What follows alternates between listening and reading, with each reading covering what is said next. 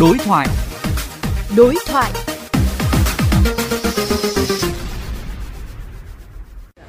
Theo ông, từ thực tế triển khai cái thời gian vừa qua thì cái khâu giải phóng mặt bằng khi mà thực hiện dự án đường sắt đô thị tại thành phố Hồ Chí Minh ấy, nó đang gặp cái vướng mắc gì? Theo quy định hiện nay thì chúng ta phải giải phóng mặt bằng với giá theo giá cụ thể, tức là bám theo giá thị trường. Nhưng mà thực tế hiện nay ở Việt Nam thì giá thị trường biến động hàng ngày, thậm chí hàng giờ. Và như vậy thì cái việc mà căn cứ vào giá thị trường là hết sức phức tạp. Chưa kể là cái giá thị trường còn bị làm méo mó bởi một số cái nhà đầu cơ, một số nhà đầu tư.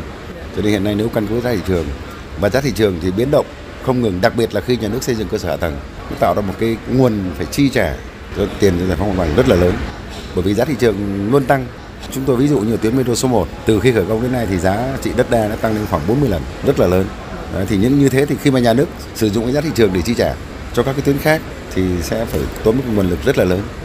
Và ở đây hiện nay thì chúng ta đang có một cái bất cập, đó là khi nhà nước đầu tư cơ sở hạ tầng, đặc biệt là cho đường sắt đô thị thì các cái vùng đất lân cận ở xung quanh các nhà ga tăng lên gấp rất nhiều lần, hàng chục lần, thậm chí có nơi hàng trăm lần.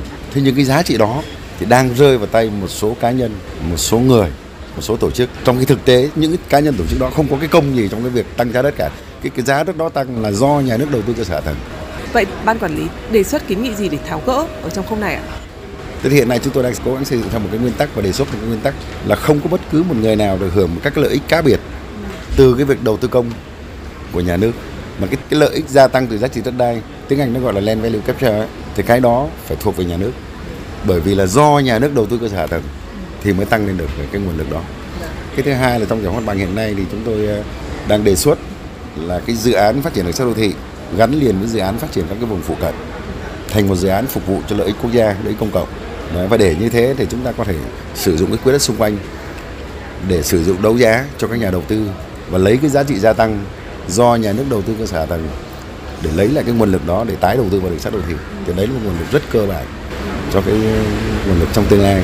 Thì tuy nhiên hiện nay thì các quy hoạch của chúng ta quy hoạch về đường sắt đô thị nói chung và giao thông nói riêng chủ yếu mới chỉ là hướng tuyến chứ còn chưa thể hiện được cái ranh cái vị trí cụ thể của dự án của cái khu đất lân cận với cái ranh thì hiện nay thì công tác quy hoạch cần phải điều chỉnh lại cái nội dung này để làm sao mà chúng ta có thể à, thu hồi được vùng đất và cái vùng phụ cận xung quanh.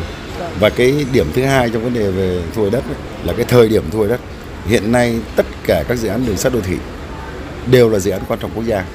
Và để thực hiện được các cái trình tự thủ tục như hiện nay từ lúc đề xuất dự án lập báo cáo nghiên cứu tiền khả thi rồi báo cáo nghiên cứu khả thi rồi lập ranh thu hồi đất chúng ta mất khoảng từ 5 tới 7 năm thì lúc đó giá thị trường biến động rất là lớn thế thì hiện nay thì chúng tôi đang đề xuất là ngay từ khi lập quy hoạch chi tiết xong chúng ta tiến hành thu hồi đất trước ở thời điểm sớm hơn rất nhiều so với cái thời điểm à, hiện nay trước khoảng 5 7 năm.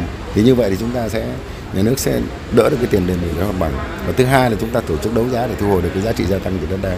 Dạ, à, ngoài ra có một vấn đề nữa là có một số chuyên gia đưa ra cái đề xuất là chúng ta cần tách cái khâu giải phóng mặt bằng bên ngoài cái dự án thi công cái đường sắt đô thị để ờ, nó không ảnh hưởng đến cái tiến độ ờ, triển khai thực hiện dự án. Vậy thì ờ, theo quan điểm của ông thì như nào ạ? Tôi thì tôi không đồng ý quan điểm này.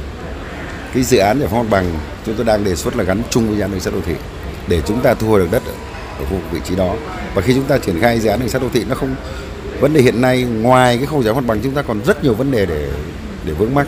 Ví dụ như là trình tự thủ tục, ví dụ như là phương án tổ chức thi công, phương án phân chia gói thầu, phương án áp dụng hợp đồng, rất nhiều phương án ảnh hưởng. Không chỉ là đơn thuần là giải phóng mặt bằng Ví dụ như tuyến đường sắt metro số 1, chúng tôi không vướng nhiều về mặt bằng. Ở tuyến metro số 1 chỉ có một số căn nhà, 18 căn nhà ở khu vực đường Ngô Văn Năm và dọc xa lộ Hà Nội thì chúng tôi đã có sẵn mặt bằng rồi. Thế nhưng tổ chức thi công về trình tự thủ tục, về phương pháp triển khai, về phương án phê duyệt, rồi về cách thức sử dụng hợp đồng, chúng tôi gặp rất nhiều vướng mắc trong cái vấn đề đấy. Chứ còn tuyến đường số 1 không hoàn toàn vướng nhiều về giải phóng mặt bằng. Vâng, xin cảm ơn ông ạ.